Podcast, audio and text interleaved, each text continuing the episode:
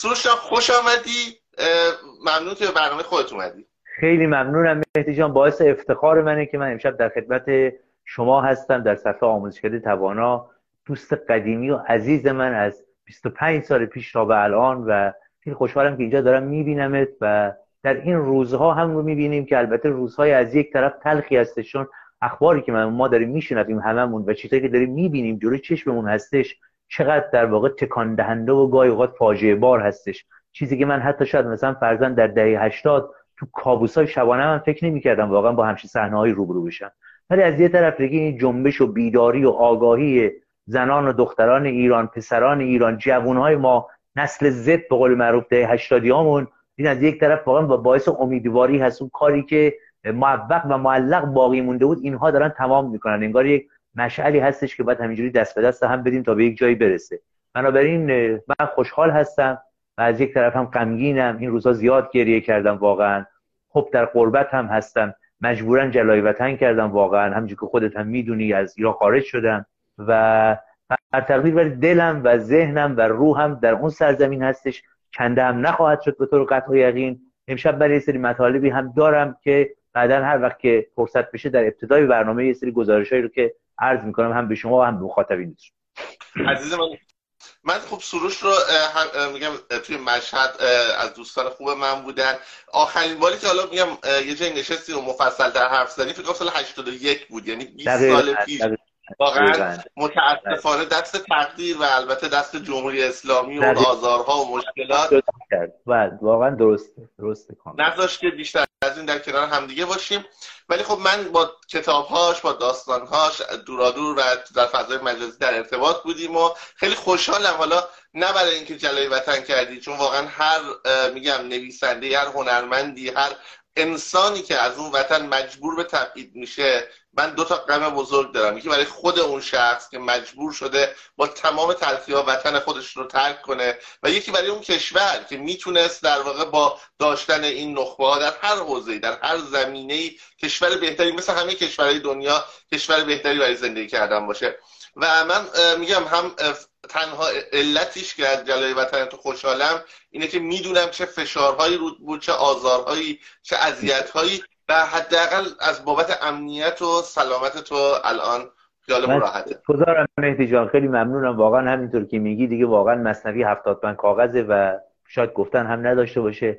خیلی شدیدترش رو بدترش رو از جمله خود تو و بقیه دوستان تجربه کردن. من هم همینطور یک گوشی از این تلخی ها رو واقعا چشیدم و دیدم که چه اتفاقی برای آدم میفته. زمانی که در کشور خودت احساس بکنی نه امنیت داری نه آزادی داری و هر لحظه تهدید میشی و امکان داره بیان تمامیت تو هست و نیست تو رو به غارت ببرم. و بر تقدیر این ماجرایی هستش که بر ما رفته ولی امیدوارم که عمر این تبعید در واقع طولانی نباشه و همون برگردیم خیلی زود به کشورمون واقعا. امید اون روز. سروش یه ذره سر دوربین رو می‌تونی بله. سمت پایین ببری؟ یک کم سرش رو سمت پایین. بله بله بله, بله. آره، خیلی خالی. دست در نکنه. من اجازه بده یک مقداری پس کاری که می‌کنم اینه که یه مقدار پایه خودم رو بیارم تنظیمش رو تغییر بدم یکم پایین بیارم در واقع اینو. آره آره آره. خیلی عالی میشه می‌کنم بشه. بله آره. آره, آره. عالیه مرسی ازت. ببخشید که جسارت کردم. داری؟ خواهش می‌کنم. آره خواهش ما چون می‌دونی که یک ساعت بیشتر هم وقت نداریم که در خدمت باشیم. ما ابتدا بریم سراغ اون گزارشی که می‌دونم خیلی گزارش دقیقیه. می‌خوای در مورد حالا وضعیت ایران وضعیت هنرمندان شاعران نویسندگان بگی. من می‌دونم که حالا میگم یه سری اطلاعات معمولا تجاهل العارف می‌کنم یه سری صحبت ها نمیگم به خدا سوال می‌کنم. ولی می‌دونم که خب تو در این روزها در این ماها تو و تعدادی از دوستان خوب تو خیلی از بچه عزیزی که هستن اونها تلاش کردن که از هنرمندای زندانی حمایت کنن لیست هایی تهیه کنن امضاهایی جمع کنن. حالا من نمی‌دونم کدوماشو ایرانن کدوماشو ایران نیستن بخاطر این اسم نمی‌برم. اگر خود دیگه هر کدوم می‌دونی بگو که یه موقع مشکل می‌کنم و یه گزارش رو اول بدم از دانشکده علوم دانشگاه آزاد مشهد که همین الان یکی از دانشگاه دانشجوهای به اصطلاح دانشگاه مشهد این رو به من گفت متاسفانه و خبر هم موثق بود. تصاویری هم برای من فرستاد که من برای خودت هم ارسال کردم در واقع. امروز در دانشکده علوم دانشگاه آزاد مشهد یک جوان دانشجو پسر جوان دانشجو آمده فریاد مرگ بر دیکتاتور فریاد زن زندگی آزادی و ارزم بزرگ شعارهای سر داده در حمایت از این جنبش مردم ایران. تیغی رو در دست داشته که با این تیغ خودش رو زده خودزنی کرده. مهدی جان من این رو به مخاطبین شما که الان دارن منو میشنون میگن. اینقدر فشار روانی بر روی این جامعه و خصوصا روی جوونا و دانشجوها زیاد شده که اینها دست به این کار می‌ذارن دیگه. یعنی انگار که در حقیقت به هیچ وجه بر نمیتابن که در این فضای مختنق و بسته و قبرستانی بخوان زندگی کنن.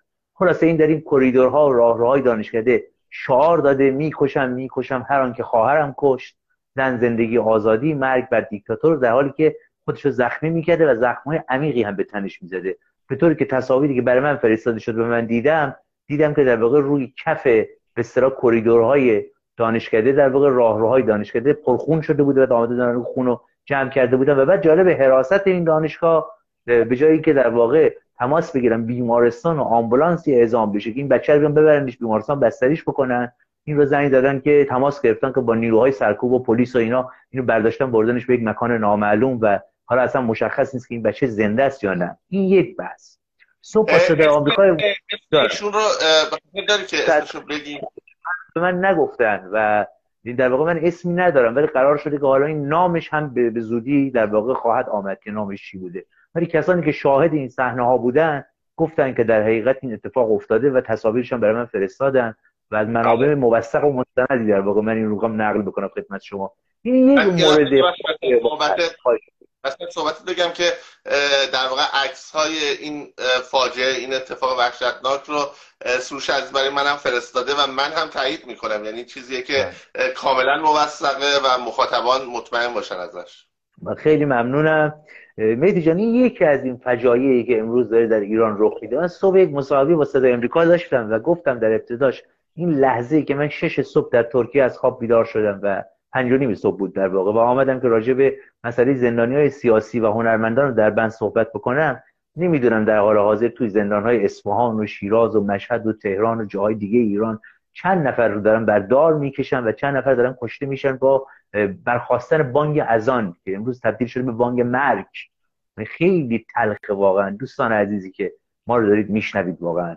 هر روز داره اتفاقی میفته و حکومت دست به یک نوع انتقام جویی زده متاسفانه و انگار که داره از جوانها من وقتی که نگاه می‌کنم به این لیستایی که برای من فرستاده شده و دارم لیست کسانی که زیر حکم اعدام هستن به عنوان محاربه یا بقی یا ترساندن مردم که بهش میگن اخافت و ناس و امثال این چرندیاتی که ساختن و پرداختن نگاه می‌کنم ببینم همشون بین 15 تا 25 و 6 دارن. ببینید مسئله اینجاست 15 تا 25 و 6 یعنی بچه های زیر سن قانونی واقعا. اینها همه مسائلی هستش که امروز در ایران ما درگیریم باش و هرچند که من این باور رو دارم که جامعه نترسیده جامعه خشمگینتر میشه. این خشم که لبریز بشه چنانچه الان هم شده کلا به طور کلی جامعه از هم خواهد پاشید. یعنی این حکومت دیگه نمی‌تونه جامعه رو نگه داره به اون شکل با سرکوب و اوریان و عیان. ولی در این حال کارا هم داره انجام میده و ما می‌خوایم نهادهای بین المللی و حقوق بشری و تمام اون جانهای آزادی که امروز در جهان هستن چه ایرانی چه غیر ایرانی متوجه کنیم که آقا در مملکت ما این فجایع داره رخ میده واقعا. خصوصا برای جوانهای ما. دریابید واقعا. هر لحظه ای که ما سکوت بکنیم یه نفر داره کشته میشه توی مملکت.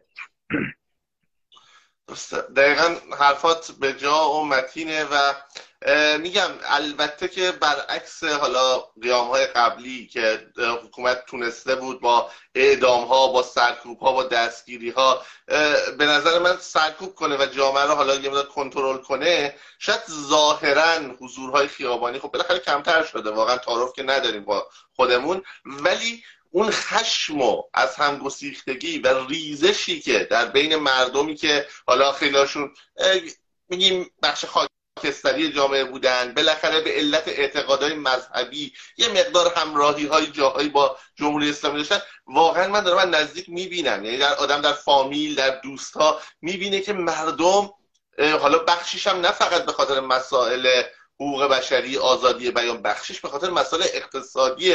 واقعا یعنی من الان خانواده رو می‌بینم که به نون شب محتاجه. خانواده رو می‌بینم که پول پیشش رو به عنوان اجاره تیکه تیکه داده.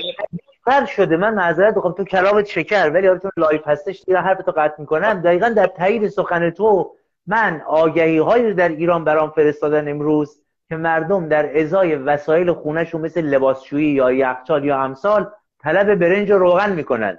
یعنی میگن آقا بیاید اینا رو شما ببرید به ما برنج و روغن و گوشت بدید. اینقدر وضعیت خراب شده اینها واقعا نشانه قحطی بزرگ اینها شایعه نیست دوستان. اینا خبر فیک نیست. شما می‌تونید خودتون مراجعه کنید. ببینید واقعا که چه خبره تو مملکت.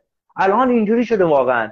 وقتی که دلار قیمتش از 40 تومن گذشته و بعد ازم بزرگ مبارکتون. اینه دیگه عملا شیرازه اقتصاد جامعه که از هم پاشیده شده. در سایه یک سرکوب خیلی عظیم. من شرمندم بفهمین ادامه بدیم متیش بله. همین صحبت ها بالا میگم ترجیح میدم که صحبت تو رو گوش بدیم و همون لیستی که داری رو در مورد صحبت کنیم. بله من برای که دیگه اطاله کلامم نشه من ولی این مسئله رو اینجا بگم. ما از حاکمیتی که کارش رو با از بین بردن دستاوردهای مدنی و قانون جزایی و نابودی سیستم دادگستری کشور که توسط رجال مشروط خان مهمی مثل فروغی و داور و تقیزاده و دکتر مصدق پی ریخته شده بوده آغاز کرده. بر بام مدرسه رفاه و علوی آدم کشته ده ها نفر رو بدون محاکمه و در واقع دادرسی عادلانه اینها رو کشت در واقع و تصاویر جنازه هاشون رو تو روزنامه کیهان اطلاعات چاپ کردن که اگر کسی اینها رو بره آرشیف ها رو ببینه خب اینا قطعا هست. ما انتظار عدالت نداریم. ما از دادگاه های دو دقیقه‌ای و سه دقیقه‌ای سال 67 فراموشمون نشده. یا از محاکمات که بعد از سال 88 که شبیه محاکمات در واقع مسکو بود در دوره استالین محاکمات جعلی مسکو در واقع یا محاکمات نمایشی مسکو که معروف شده بود که یه دستران حزب کمونیست رو هستران سابقش رو آورده بودن و اینها رو وادار می‌کردن که اعتراف کنن که ما با امپریالیستا از لحظه اولی که انقلاب اتفاق افتاد همکاری داشتیم. یا آدم های عجیب و غریبی رو آوردن مثل کامنوف و زینویوف و غیرو. کار ندارم. می‌خوام بگم این سیستمی هستش که بر مبنای منافع شخصی و یک اولیگاریشی حاکم بنا شده. یه عده خیلی کمی. و انتظار عدالت و استقلال قضایی از این سیستم نمیشه داشت. قطعا خیلی هم فهمیدن. بنابراین من تصور می‌کنم که اگر انقلاب 57 رو یک واگردی به پیش از مشروطه ما بدونیم چون در انقلاب مشروطه اولین کاری که آمد انجام شد دیگه نظام دادگستری و قانون جزا و قانون مدنی بر اساس یافته‌های جدید در واقع انسانی و حقوقی و سیاسی آمد بنا شد. و بعد محاکم شرعی رو از دست روحانیون گرفتن و این خیلی گران بر اینها تمام شده بود در واقع. از بعد از مشروطه خصوصا تو دوره رضا و بعد در انقلاب 57 ما می‌بینیم که در واقع یک رجعتی به سنت های فرسوده قبل از مشروطه داشتیم و امروز ما داریم فراروی می‌کنیم. حتی از انقلاب مشروطه هم فراروی می‌کنیم. اگر این پدیده که امروز در ایران هست اسمش رو انقلاب بگذاریم که قطعا میشه بشه انقلاب گفت. اما ما در واقع حالا در این هفته اخیر شاهد قتل حکومتی محسن شکاری بودیم در مشهد و مجید رضا رح... محسن شکاری که در مشهد نبود در قتل حکومتی محسن شکاری و مجید رضا رهنورد که مجید رضا رهنورد همشری خود من بود و در مشهد زندگی می‌کرد. در این مغازه میوه فروشی کار می‌کرد نانآور خانه بود و پسر بسیار جوان. این دو تا قتل رو ما داشتیم که خیلی تاثیر زیادی در افکار عمومی برانگیخت. از اون طرف دیگه لیستی من دارم اینجا که تعدادی از کسانی که امروز زیر حکم اعدام هستن می‌خوام برای شما بخونم. دکتر مجید قره حسن لو که پزشک خوشنام و خیر مدرسه ساز بوده در طول این سالها. حسین محمدی بازیگر جوان تئاتر که خیلی از بچه های تئاتر سینمایی این بشر می‌شناسن و به سلامت اخلاق و نفسش هم گواهی میدن. رضا آریا که پدر دو کودک هست. علی معظمی گودرزی جوان 20 ساله. امیر نصر آزادانی که فوتبالیست است و ورزشکار است توماج صالحی که بر معرف و حضور هست که اتهام محاربه هم بهش زدن و خیلی احتمال داره که جانش در همین روزها به خطر بیفته. سهند نور محمدزاده پسر 25 ساله. ماهان صدارت که حکم اعدامش فعلا تعلیق شده ولی از بین نرفته. منوچهر مهمان نوازان محمد بروغنی محسن هاشمزدهی در زاهدان که میگن به انفرادی هم منتقل شده و می‌خوان اعدامش بکنن. سامان سیدی که خواننده رپ هستش در واقع. اون هم بهش در واقع محاربه دادن. پرهام پروری که یکی از قهرمانان شنا هستش بهش محاربه دادن. و چهاردهم شایان چارانی که یک جوان زیر سی سال هست. و ارزم بزرگتون که امروز من دیدم در اخبار برای من فرستاده شد که اینها رو می‌خوان در واقع اعدام بکنن و همه اینها حکم محاربه گرفتن. یا بهشون اتهام زده شده که شما یه بسیجی رو چاقو زدید یا یک معبری رو بستید یا اخافت و ناس کردیم و غیره. اینها الان آدمهایی هستن که نیاز به رسیدگی فوری دارن دوستان. یعنی من به عنوان نویسنده شما به عنوان شاعر اون یکی دیگه به عنوان پزشک به عنوان فعال جامعه مدنی به عنوان یک شهروند و به عنوان یک شهروند جهان هستن. نه یک شهروند ایران. کسی که در جای دیگه ای داره زندگی می‌کنه.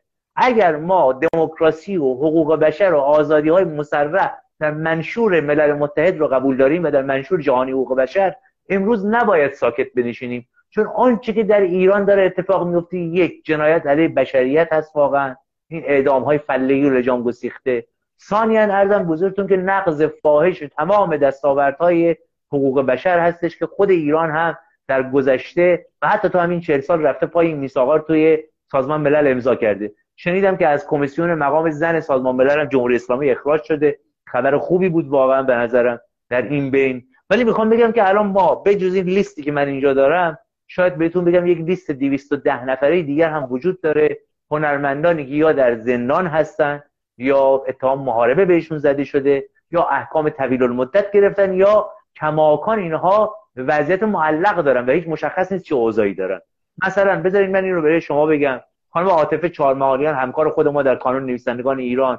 ایشون را آمدن و دستگیر کردن به یک شکل خیلی بدی و بردنش. در زندان اوین بیش از 65 روز ایشون در زندان اوین بوده. با وجودی که بیمار بود به نور حساسیت داشت سردردهای میگرنی داشت و مشکلات دیگه. در شرایط بسیار بد ایشون نگهداری شد. در آتش سوزی اوین ایشون در زندان بود. من نمی‌دونم آسیب دید یا ندید. ولی به هر تقدیر ایشون رو آمدن و امروز به قید یک وسیقه سنگینی آزاد کردن. خیلی خوشحالیم که آزاد شده. منتها خبر می‌رسه که تا سه روز دیگه دادگاه انقلاب قرار تشکیل جلسه بده. باز خانم چارمالیان محاکمه بشه و حکم بدویش بهش ابلاغ بشه که حالا چه حکمی هستش. های 6 سال زندانه؟ ده سال زندانه؟ این افراد یک روز از عمر عزیزشون هم در زندان ها و سیاهچاله های جمهوری اسلامی بخوان تلف بکنن. به نظر من این یه خسران بزرگیه برای هم برای ما هم برای مملکت هم برای جوان ها عاطفه چهارمالیان نه تنها یک فعال حقوق مدنی بود یک فعال حقوق کودکان بود یک فعال حقوق اقلیت ها بود. یه شاعر و یه نویسنده بود که هم بالاخره همه شما می‌شناسیم. و ده نفر دیگه از اعضای کانون نویسندگان که امروز در زندان هستن مثل روزبه سوهانی آیدا امیدی علیرضا آدینه علی اسداللهی و همکاران دیگه. یعنی می‌خوام بهتون بگم که حاکمیت حمله کرده امروز به جامعه هنرمندان و جامعه روشنفکری ایران و ترس اساسیش از این دو دسته هستش. من گفتیم درباره کار نویسندگان صحبت کردیم که خودت هم که اعضای فعالش بودی. یاد بکتاش آبتین عزیز گرامی که همین ماه آذر هم ماه تولدشه هم ماهیه که به نظر من حالا کشتنش چون در واقع مرگی که با نرسیدن به موقع به پزشک باشه دارو باشه و اون حکم زندان ناعادلانه که نه در مورد اون در مورد بسیاری از شاعران و نویسندگان اجرا شده. یادش گرامی و امیدوارم که واقعا روزی باشه که زندان مثل تمام کشورهای دنیا محل قاتلا و متجاوزا و دزدا باشه. کسی به جرم اندیشیدن حتی اندیشیدن مخالف نظر من و تو توی زندان نندازن. آفرین آفرین. واقعا همینطور بکتاش آبتین یادش بخیر من یادم از سال 98 که بکتاش آبتین رو برای اولین بار با رضا قندان مهابادی و کیوان باجن براشون حکم بریده بودن حکم عجیب غریبی سنگین. ما آمدیم در ایران کمپینی رو ایجاد کردیم که تو خودت هم لطف کردی اونجا حضور داشتیم فعال بودی. کمپین بزرگ هزار امضا برای شکستن حکم این سه دوستمون و همکارمون که واقعا هم هزار امضا جمع شد که در دوران پس از انقلاب تقریبا یک پدیده نادری بود که هزار نفر نویسنده و شاعر و منتقد بیان در واقع پای یک کاری و بیان امضا بدن برای آزادی این سه تا همکار عزیزمون. خب ما این کار رو کردیم فشارهای زیاد دیگه هم از نواحی دیگه آمد. منتها موثر واقع نشد و بعد بکتاش جانش رو بر سر این به اصطلاح لجاجت حاکمیت و این تعمد حاکمیت از دست داد. در حالی که همه می‌دونستن بکتاش بیمار شده بود در زندان. بارها به بهداری زندان اوین مراجعه کرده بود. بارها خانوادهش در بیرون گفته بودن این آدم باید درمان بشه. بکتاش مشکل ریوی داشت. مشکل حاد ریوی هم داشت. منتها اجازه درمان ندادن واقعا. بنابراین می‌خوام بهتون بگم که مرگ بکتاش هم مرگ نبود. یک نوع قتل بود واقعا در زندان اوین. بکتاش به مسلخ رفت در حقیقت و خیلی جگر ما سوخت حقیقتا. چون جوان بود و بسیار هنوز می‌تونست تاثیر خوبی بذاره هم بر ادبیات و هم بر اجتماع این مملکت. و هم سینما هم کارهای قابل بله مستندسازم بود واقعا. مهدی جان هم مستندساز بود هم شاعر بود هم کنشگر اجتماعی بود بکتاش آدم چند بچی بود و خیلی جالبه که در اواخر من یک بار تلفنی باهاش صحبت کردم موقعی که از زندان آمده بود بیرون در واقع یک بابا مرخصی آمده بود. و من گفت من دیگه راه برگشت ندارم سروش. من چیزی ندارم که تقدیم بکنم تو این راهی که بهش اعتقاد دارم. فقط جونم برام مونده. یاد اون بیت ریتسوس افتادم. بیت درخشان یانیس ریتسوس که میگه تنها قلب هایشان باقی مانده بود که در لوله توپ ها بگذارند. انگار که بکتاش فقط جانش رو داشت و جانشان فدای این مردم و آزادی و آرمان هایی کرد که به نوعی خودش پیروش بود و بهش باور داشت. یادش بخیر سوال دارم حالا جدا صحبت ها ببین ما توی سالهای اخیر می‌بینیم که حکمای وحشتناکی یعنی برخلاف گذشته حکمای وحشتناکی برای شاعران نویسندگان اعضای کار نویسندگان اصلا حکمای طویل المدت بعد افرادی که خب مثلا خیلی هاشون هم فعالیت سیاسی مستقیمی نداشتن کنشگر اجتماعی بعد به نظر تو این حالا به قول معروف کینه که حکومت از ادبیات داره کینه که از هنر داره ریشه در کجا داره؟ دقیقا آره خیلی سوال خوبیه مهدی جان. پاسخش خودت می‌دونی و من درس پس میدم پیش تو. اما حالا منم از منظر خودم این قضیه رو در واقع مطرح می‌کنم و میگم. شاملو در اولی سال پیروزی انقلاب بهمن 57 یک سرمقاله نوشت در کتاب جمعه. کتاب جمعه شماره یک که در اردیبهشت 1158 منتشر شده. دوستان می‌تونن در واقع برن و پی دی اف این سرمقاله هست به نام آغاز سخن در واقع. یا اول دفتر معذرت می‌خوام به نام اول دفتر. این نویسه میگه آقا حاکمیتی که در ایران به ضرب دشنو و درفش و داغ و بستن کتابخانه ها و حمله به هسته های فعال فرهنگی و از بین بردن دستاوردهای مدنی خلقهای ساکن این فلات یعنی منطقه جغرافیایی ایران داره پایه های خودش رو محکم می‌کنه. به هیچ چیز جز حذف و امهای کامل روشنفکران و کشتن تک تکشون راضی نیست. بنابراین می‌خوام بگم شالوده جمهوری اسلامی از روز اول بر اساس همین مسئله به نوعی ضدیت با اندیشه با قلم با ارزم بزرگتون جریان روشنفکری با نویسنده ها و شاعران با اینها بسته شد.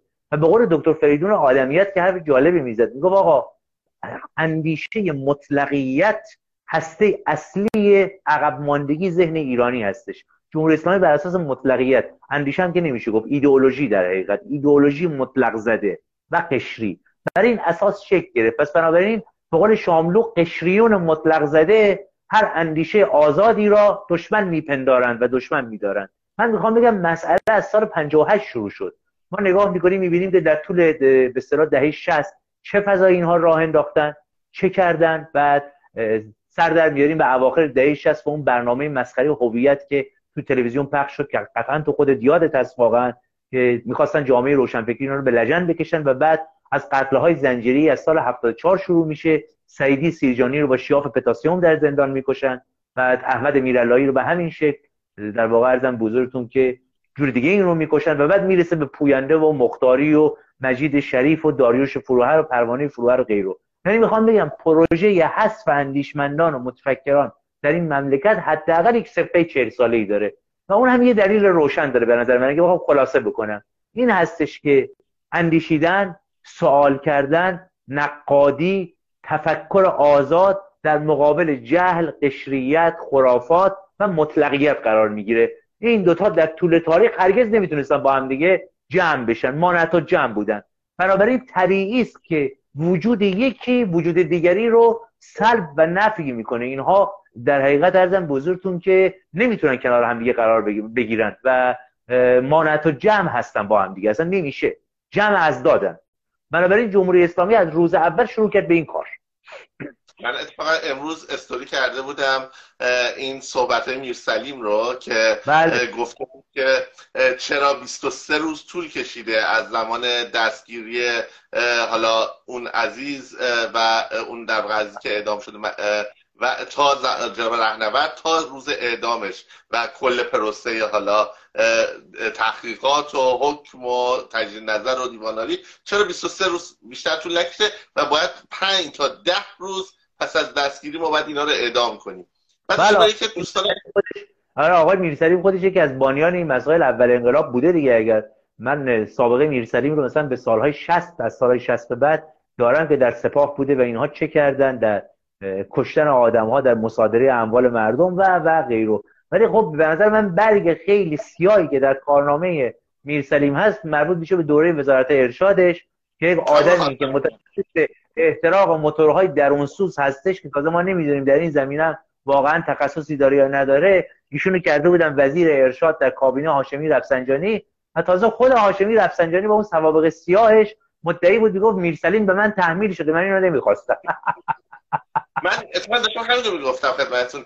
می‌گفتم که من برای این دوستمون بعد می‌گفت این چیه؟ می‌گفتم که آره چین حرف وحشتناکی رو زده و می‌گفت که این چیکار است تو مملکت شما؟ که مثلا انقدر آدم خشونت و وحشتناکیه گفتم این وزیر فرهنگ و ارشاد مملکت ما بوده. خب یعنی یک به نظر تنز الان میگه یه تنز تلخ یک کمدی سیاه واقعا وضعیت مملکت. که واقعا مهدی جان حرف درستی می‌زنی. یک تنز تلخ یک گروتسک واقعا. این اصلا آدم عجب می‌کنه چطور یک همچین آدم فاشیست و خشونت طلبی با این دوز بالای خشونت در فکر و اندیشش این آدم وزیر ارشاد بوده. حالا وزیر ارشاد هم که خودش نقض قرضه وزیر فرهنگ بوده در واقع آدم.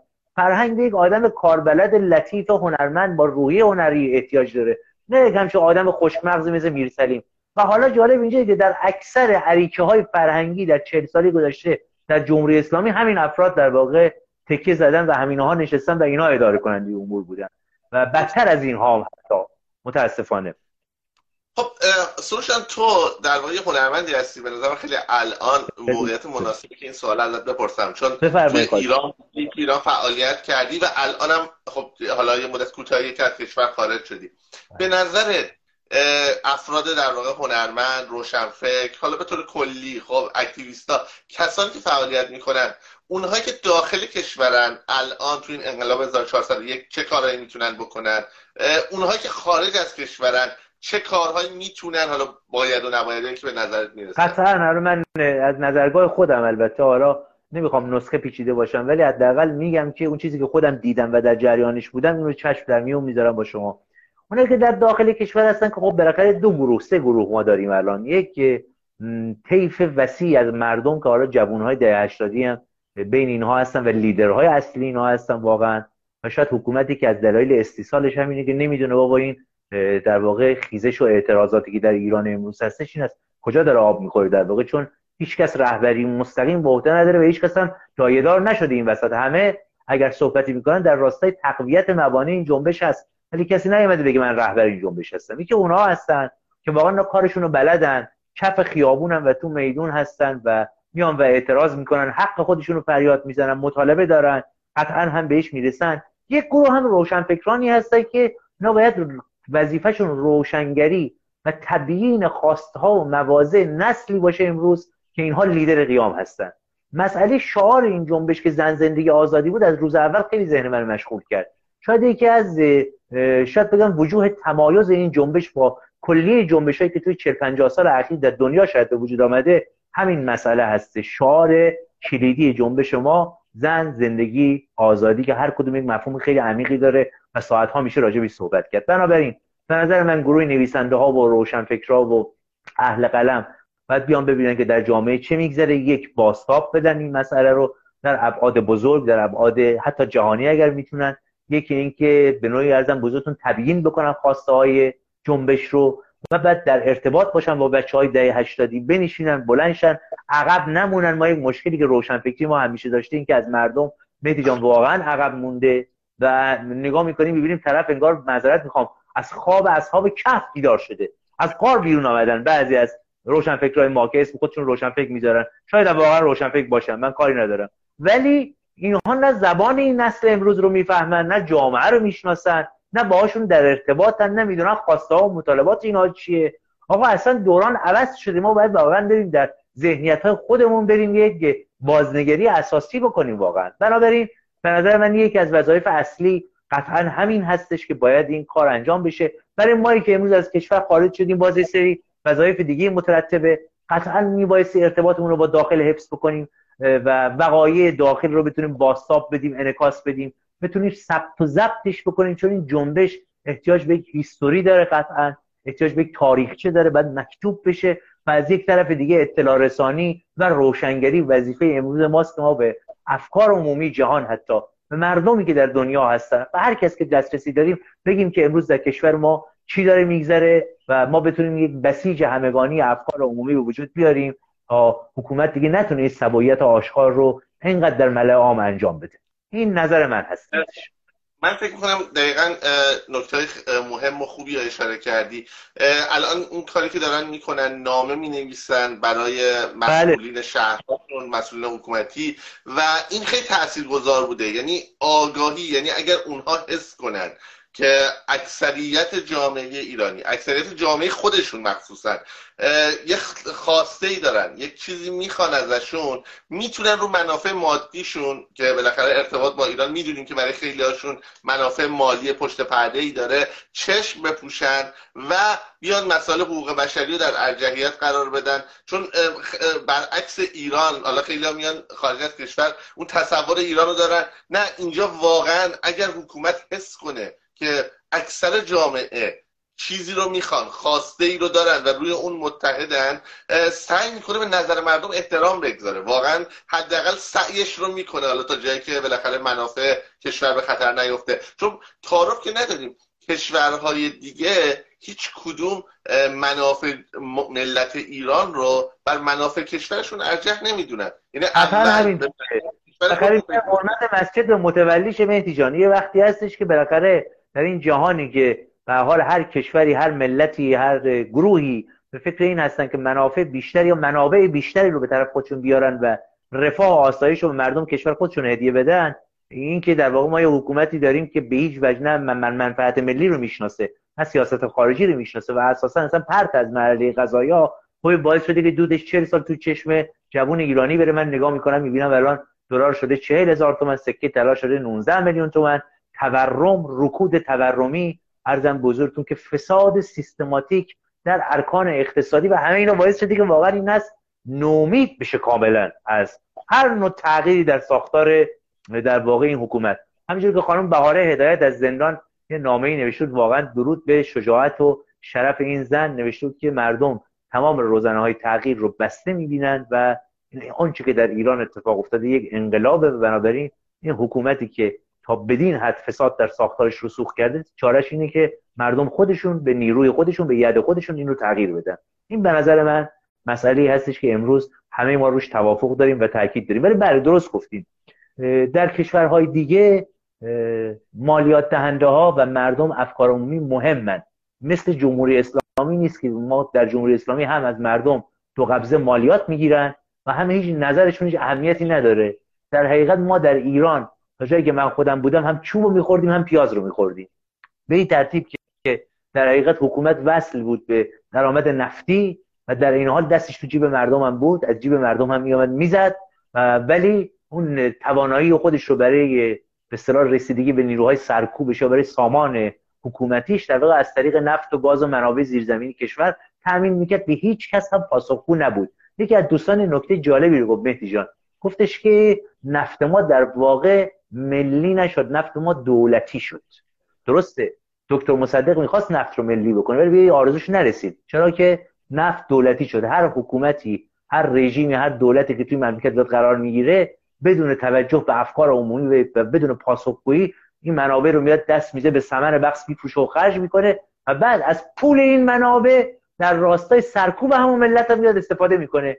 تبدیل میشه به گلوله جنگی تبدیل میشه به ماشین زره پوش تبدیل میشه به ابزار آلات شکنجه به زندان به بازجو به یک صدا و سیمای طویل بیخاصیتی که از توش دو تا بازجو خبرنگار در میاد و امثال اینها.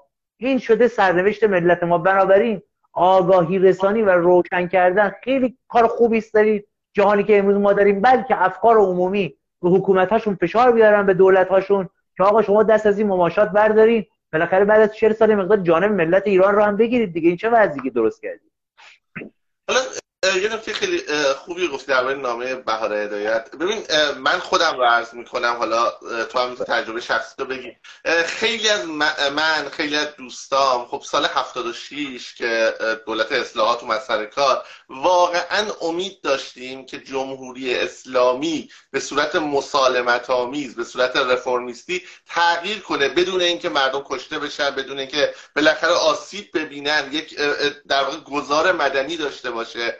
و بعد از اینکه در واقع حالا سال 78 تا 79 اون 18 تیر پیش اومد و 79 توی بهارش خب تمام روزنامه یک دفعه بسته شدن اینا تقریبا امیدهای ما سرکوب شد. ولی باز هم یه کورسوهای مونده بود که به نظر من دیگه سال 88 من شخصا خودم رو میگم دیگه هیچ امیدی به هیچ نوع تغییر مسالمت آمیزی نداشتم. و خب بعضی دوستای من بعد از سال 88 هنوز امید داشتن. یعنی به من مثلا می‌گفتن بیا انتخابات شرکت کن بیا فلان کن. هنوز میشه. هنوز میشه. یه راههایی وجود داره که ما بتونیم تغییر بدیم کشور رو به جایی بهتر برای زندگی. و هر کدوم از اون گروه ها یک جایی ریزش کردن. یعنی بعد از یک اتفاقی یکیش یه دشون بعد از در واقع سال 96 و کشتار مردم. یه دشون بعد از سال 98 آبان 98 یه دشون بعد از زدن هواپیمای اوکراینی.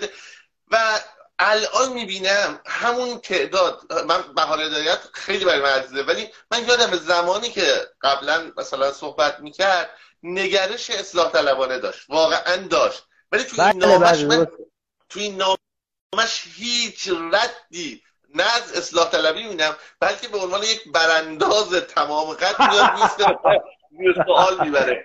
خیلی خیلی جالبه خیلی جالبه که بر اون مهندس بازرگان یک جمله جالبی داره که امروز هم صدق می‌کنه واقعا.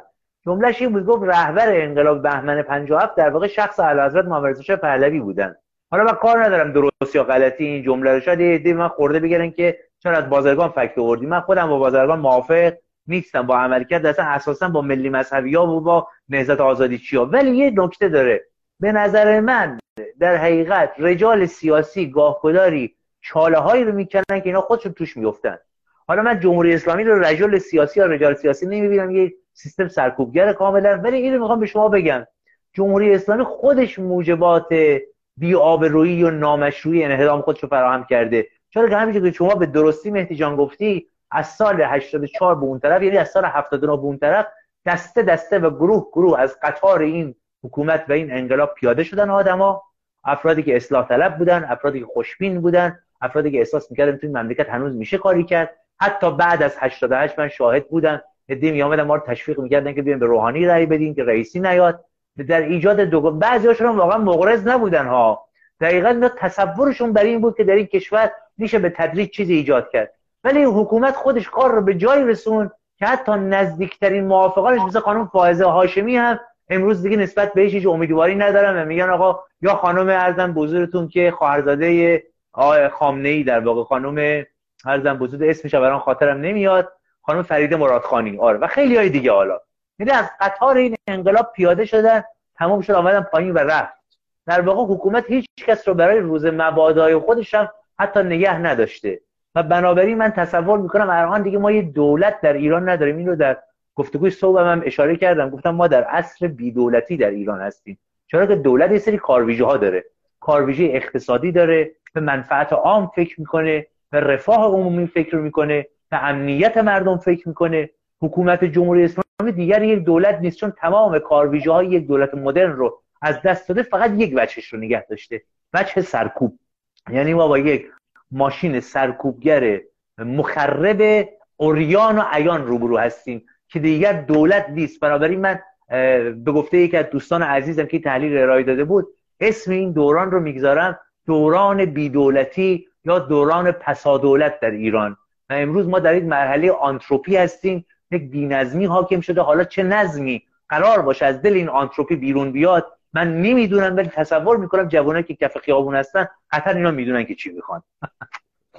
الان به نظر من دقیقا مستاق ضرور مسئله علی مونده و حوزشه الان دقیقا مهدی جان؟ آره. این رو اصلا از یک طرف هم غم واقعا. خیلی خیلی غم واقعا. این همه هزینه که اینا ملت ایران تحمیل کردن که به اینجا برسن. واقعا اگه شما می‌خواستید به اینجا برسید 44 سال حاکمیتتون به چه دلیل بود واقعا؟ مردم رو آزاد میگذاشتید در تعیین نوع سرنوشتشون و حاکمیتشون. چرا بعد الان دهه 80 و دهه اواخر دهه 80 یا اواخر دهه 70 نسل اینا بیاد خیر منو بچسبن بگن شما چرا کاری نکردین؟ حقم دارم واقعا. ما آدمای محافظه کارتری نسبت به شما بودیم واقعا. چجوری بهتون بگم؟ واقعا بذاریم به یک زبان دیگه بگم. ما آدم های تقریبا میشه گفت نسبت به اینها آدم های چجوری بگم؟ معخوض به حیاتری بودیم واقعا. نسل ما این چنین نبود. ما تصور می‌کردیم جور دیگه هم میشه اوضاع رو تغییر داد واقعا. ولی شما درست فهمیدید. بالاخره هر حکومتی هر رژیمی هر دولتی زبانی داره دیگه. شما به زبان خودشون دارید باشون صحبت می‌کنید با همون زبان. ما با این زبان باشون صحبت نمی‌کردیم. و هموارا در معرض تهدید و ارزم بزرگ مبارک شما اذیت آزار بودیم یا محدودیت که خیلی زیاده اصلا قصهش مفصله. به نظر اتفاقا مسیر درستی طی شد. یعنی ببین خیلی از کشورهایی که اومدن به قول معروف یه نقبی زدن یک دفعه از یک دوره وارد یه دوره شدن چون مسیر طبیعی رو طی نکردن بعد از انقلاب هاشون هم نیومدن یه حکومت در واقع خوبی یعنی این آزادی رو براشون به ارمغان نیورد ولی ما اومدیم در واقع مسیر طبیعی یعنی انواع روش ها انواع زبان ها رو با این حکومت صحبت کردیم. انواع دقیقا. مسیرها رو پیش دقیقا دقیقا. آفرین آفرین. کاملا درست. به نظر من دیگه واقعا هیچ راه بازگشت نداشته حکومت. یعنی الان شما فکر بکن که الان الان تو خامنه ای من خامنه دور خب بله. چه راهی داره. یعنی الان چه راهی داره که بتونه حکومتش رو کشورش رو در این وضعیت نجات بده؟ چون به نظر من تمام پلها رو پشت سرش خراب کرده. حکومت جمهوری اسلامی و کلی کسانی که اتاق فکر معلول این حکومت هستن اینا دیگه راه رو پشت سرشون خراب کردن. چه من نوعی اینجا در حقیقت از بزرگتون منی که در ایران هستم اینا بخوان دستگیر کنن زندان ببرن بکشن اعدام کنن. دیگه به اشخاص نیست. یعنی جامعه از یک مرحله عبور کرده وارد یک مرحله جدیدی شده. به قول فکر کنم که هگل هستش که میگه تاریخ رو نمیشه کاری کرد که بیسته نمیشه به عقب برگردون در واقع میشه گفتش که ما الان در یک مرحله عبور کردیم وارد یک مرحله جدیدی شدیم. این مرحله دیگه غیر قابل واگرد هستش. جمهوری اسلامی متاسفانه میگم مثل همون افرادی که 300 سال پیش رفته یک جای خوابیده و حالا بلند شد از غار آمده بیرون. فکر می‌کنه اگر خدای دریش هست و زنده بکنه می‌تونه از پس این جوونا و این جنبش بر بیاد. اون تا این مراتب خدای دریش هست که هیچی. خدای دهی 20 هم اگه بخواد زنده بکنه. در واقع اینا نمی‌تونن کاری انجام بدن و راه به جایی نمی‌برن. اما یه نکته دیگر من عرض کنم. آره خواهش می‌کنم. بفرمایید. من قبل اون نکته رو بگی یه نکته در مورد حالا بگیم چون حالا البته شاید دو نکته باشه که اگه نکته مرتبط با بحث قبلی اون حتما بگو. ولی بعدش وارد این بحث بشه چون من بله. می‌دونم تو در ایران کتابات خب سانسور شده جلوی آه دقیقاً بله. آزار دادن. و در مورد این سانسور سیستماتیکی که چلو چند ساله در ایران وجود داره دوست دارم یه کوتاه صحبت بکنی چشم روی چشم روی چشمم حتما اتفاقا این تجربه مستقیم من هستش عنوان نویسنده نمی‌خوام از خودم زیاد بگم فقط در همین حد بگم که کتاب من رفتم مجوز دادن اینو حتی بعد مجوزش رو لغو کردن. دو تا از کتاب های من که یه نمایشنامه هست به نام این سر که نشان سرپرستی است و یک مجموعه داستانم رو به ناشرش گفته بودن که اصلا اجازه ندارید که تو اینو دوباره در بیاری منتشر بکنید. تجدید چاپش نباید بکنید. کتاب های من یا در ایران ممنوع چاپ بودن یا اگر به زحمت در واقع چیزی چاپ می‌شد از زیر تیغ سانسور میگذشت و بعد برای چاپ های بعدیش ناشر رو زیر فشار قرار می‌دادن که این کار رو انجام نده و این وضع ما بود. من مجبور شدم واقعا دو سه تا کتابمو خارج از ایران در بیارم. بنابراین ما مدام و در یه جایی بود که خب ببینید اگر ما تن به این می‌دادیم که کتابمون بره ارشاد و اینجا در ایران چاپ بشه به دلیلی که برخلاف من به زبان فارسی می‌نویسم. من به دنبال مخاطب خودم در مارکت ایران میگشتم و اجبار داشتم در اونجا. هرچند که زمانی که من می‌دیدم فشارها داره زیاد میشه و اینها می‌خوان منو به عنوان یک نویسنده وادار بکنم به اینکه کار خودم رو مصلح بکنم از خیلی چاپش میگذشتم. چنانچه از سال 1395 تا 1400 از 94 تا 1400 من هیچ چیز چاپ نکردم. به جز بعضی از داستانم تو نشریات. به دلیلی که به کتاب من اجازه چاپ نداده بودن. و ناشر رو تهدید کرده بودن. اینو اینجا الان الان که از ایران بیرون آمدن میگم. اسم ناشر رو نمیارم ولی به ناشر گفته بودن ایشون و ایشون و ایشون سه نفر رو شما حق چاپ کتاباشون رو نداریم به دلیلی که بعد برای شما دردسر درست می‌کنیم. از حراست وزارت ارشاد تهران. تماس گرفته و گفته بودن بنابراین می‌خوام بهتون بگم ما دنبال مخاطب در ایران میگشتیم و می‌خواستیم مارکت ایران رو حفظ بکنیم ولی نه به هر قیمتی. بنابراین این شد که من دو کتاب ظلمت روی پایتخت و سه کتاب در واقع. سه کتاب ظلمت روی پایتخت حالات مکتوب مرگ و کاباره عدمم رو مجدد در خارج چاپ کردن در حقیقت. که حالا اتفاقا جالب اینجاست که همین کتابی که الان دارید می‌بینید که به اصطلاح کتاب ظلمت روی پایتخت هستش که شامل داستانهای سیاسی و اجتماعی من هم میشه که در لندن منتشر شده یه قصه کوتاهی یه صفحه ایش من می‌تونم برای شما بخونم. آره. خودم فکر کرده بودم که اگر بشه در واقع این کار رو انجام بدم. اسم این داستان هست دقیقه آخر. چراغ روشن شد؟ نوری زننده درست تابید روی صورتش. مشاله شد روی صندلی. اسم و مشخصاتت. جرمت چیه؟ سمپات بودی یا عضو؟ مثل بچه آدم حرف بزن. بگو. هنوز سر موازت هستی؟ نه نیستم. حاضری تنفرنامه بنویسی؟ بله حاضرم. حاضری مصاحبه تلویزیونی بکنی و گذشته تو نفی کنی؟ بله حاضرم. حاضری اعتراف کنی خرابکاری کردی؟ بله حاضرم. حاضری بگی جاسوس غرب بودی؟ بله. زنم که داری نه؟ بله دارم. سکوت برقرار می شود می‌دونی زنت اینجاست؟ هم خیلی خوشگله هم خوب با بچه های ما را میاد. صندلی سقوط می کند و صدای فریادی می آید اینو ببریدش. از موازش برنگشته. و یه قصه کوتاه دیگه بخونم و ببندم این رو. در همین حد. خرچنگی در آب جوش.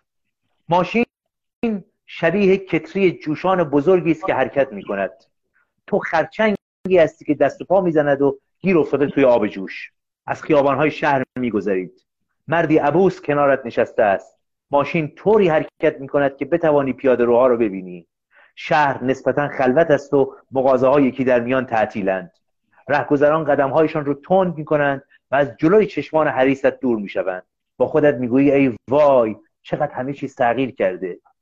ناخونهای خون مردت را فشار می‌دهی و دلت مالش می‌رود چشمهایت دو دو می‌زنند و میگردی پی محله دوران کودکیت حواست کجاست اولاق بله بله دارم دقیق نگاه می‌کنم.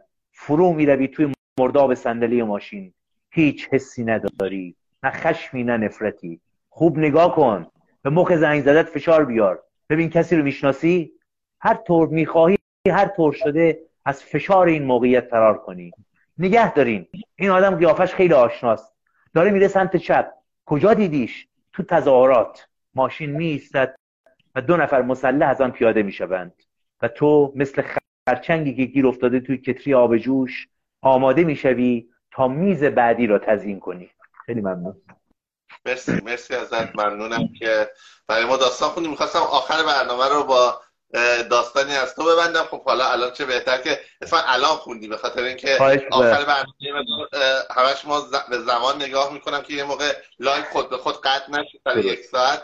الان خیلی بهتر. خب, خب مرسی ازت که اسم کتابات رو یک بار دیگه اگر لطف کنیم ببرید که در خارج از کشور قابل دسترسی قابل تهیه هستش کتاب کاباره عدم هست کتاب ظلمت روی پایتخت هست و کتاب حالات مکتوب مرگ. اینها رو دوستان می‌تونن در واقع search بکنن و بعد سفارش بدن و اونجا براشون بیاد در واقع. و البته فکر می‌کنم که کتاب در واقع کاباره عدم PDF ش هم برای فروش اونجا موجود باشه در خارج از کشور. نشر ناکجای پاریس در آورده در واقع کتاب رو. هم به صورت نسخه کاغذی و هم به صورت نسخه پی دی اف و ظلمت روی پایتخت رو نشر مهری در لندن در آورده و کتاب حالات مکتوب مرگ رو هم نشر آلفابت ماکسیما در سوئد منتشر کرده بوده. این سه تا کتاب من فعلا خارج موجود هستش. یه کتاب دیگه هم در ایران چاپ شد از من. البته میگم باز با همون حسیات و اینها تا خب به اون قدر نبود که نذارم چاپ بشه. به نام باد مرگ که این رو هم قصد دارم نسخه کاملش رو در خارج از کشور ان منتشر بکنم. بعد ما یه بیانیه ای داریم که در اون بیانیه هم ذکر شد هم نویسنده و شاعرای خارج کشور و هم داخل کشور که خودتون هم جزوش بودید که دیگه از این به بعد کسی نباید کارش رو به دستگاه ممیزی و سانسور اینها بده ولو به قیمت از دست دادن مارکت داخلی تموم بشه. این کاری که امروز ما می‌تونیم انجام بدیم که همه هنرمندا همه شاعران و نویسندگان نمایشنامه نویسان همه به این کمپین به این گروه به این بیانیه بپیوندن و ما در واقع می‌تونیم تو فضای واقعا یه زمانی تو دهه هفتاد خب راهی نبود یعنی من خود یادت سال هفتاد بله بله. نشر جلیل مجوز نگرفت و تو مشهد اتفاقا دوباره بله. چاپش بودم و چاپ نشد کتاب رو برداشتم بردم توی حالا با کمکی که دوستان حالا اسمشون نمی‌برم چون داخل ایران هستش بردیم تو توپخونه و دنبال در واقع یه دونه حالا چاپخونه زیرزمینی گشتیم و اینا. و دستی همه اینا رو با دست کنار هم قرار دادن و چاپ کردن. و هیچ راهی نبود که حالا اون کتابایی که آماده شده چگونه به دست مخاطب برسونیم. ولی الان که فضای مجازی هست شبکه های اجتماعی هست سایت های فارسی شکل گرفتن و کتاب فروشی های زیرزمینی هم که خوشبختانه الان خیلی هاشون صفحه اینستاگرام دارن میان فعالیت می‌کنن خبرها رو دنبال می‌کنن. واقعا میشه که ما این سازوکار وزارت ارشاد که چهل و چند سال ادبیات و فرهنگ ما رو سلاخی کرده به هم بزنیم. به نظر من الان وقتشه واقعا. بسیار زمان خوبی اتفاقا چون یک اتحادی در سایه این فعالیت های این جوانای کف خیابون به وجود آمده و این جنبش زن زندگی آزادی که هنرمندهای ما را متوجه کرده که دیگه نباید از مردم فاصله بگیرن. بسه که توی برج آج نشستن یا اینکه به جامعه بیتوجه بودن یا اینکه هنر و ادبیات رو چیز انتظایی از جامعه و از مردم دونستن. واقعا ما امروز باید در کنار مردم باشیم خودمون از مردم هستیم و ارزم بزرگتون که باید بر اساس همین پروتکل هایی که این جنبش داره به ما میده ما هم رفتاری داشته باشیم که دو روز دیگه بتونیم سرمون رو بالا نگه داریم و یکیش هم همین هستش که دیگه در واقع به هیچ وجه سانسور رو بر نتابیم و ارزم بزرگتون که بتونیم در حقیقت به قول شما در این محیط بسیار فراختر و گسترده تری کارمون ارائه بکنیم. اما یه نکته که می‌خواستم مهدی جان بگم حالا الان در پیوند با همین موضوع یادم نره بگم بحث موج جدید بازداشت ها بود. اول برنامه صحبت شد که خانم عاطفه چهارمحالیان و عده از بچه های کانون نویسندگان و عده از نویسنده ها و مترجمین مستقل مثلا مثل آقای یاشار توحیدی که شرایط خیلی بدی هم داره که من در دو تا برنامه بی بی سی راجع به صحبت کردم در حقیقت دستگیر شدن و اینا تو زندانن. حالا حکومت دست ترفندی زده. من اینو می‌خوام به شما دوستان بگم. اینه که یک عده از بچه ها رو با قید وسیقه یا زمانت اونم زمانت های سنگین آزاد می‌کنن و اینها یه مدتی آزادن جا باز میشه و بعد حمله می‌کنن یه عده دیگه می‌برن تو زندان. این الان ترفند تازه دستگاه امنیتی جمهوری اسلامیه. یکی از دوستان در ایران اینو به من گفت.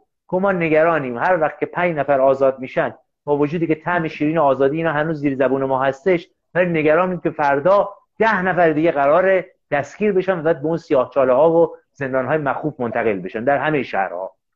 بنابراین یه بازی رفت و برگشت. برای فرسوده کردن روان عمومی جامعه در جریانه. این رو در جریان باشید دوستان بدونید. و این باعث این میشه که در حقیقت جامعه می‌خوان یعنی در حقیقت می‌خواند که باعث این بشه که جامعه بترسه و پس بشینه. که البته تا این لحظه که من دارم رسد می‌کنم این اتفاق نیفتاده. مردم در سر مطالبات خودشون هستن.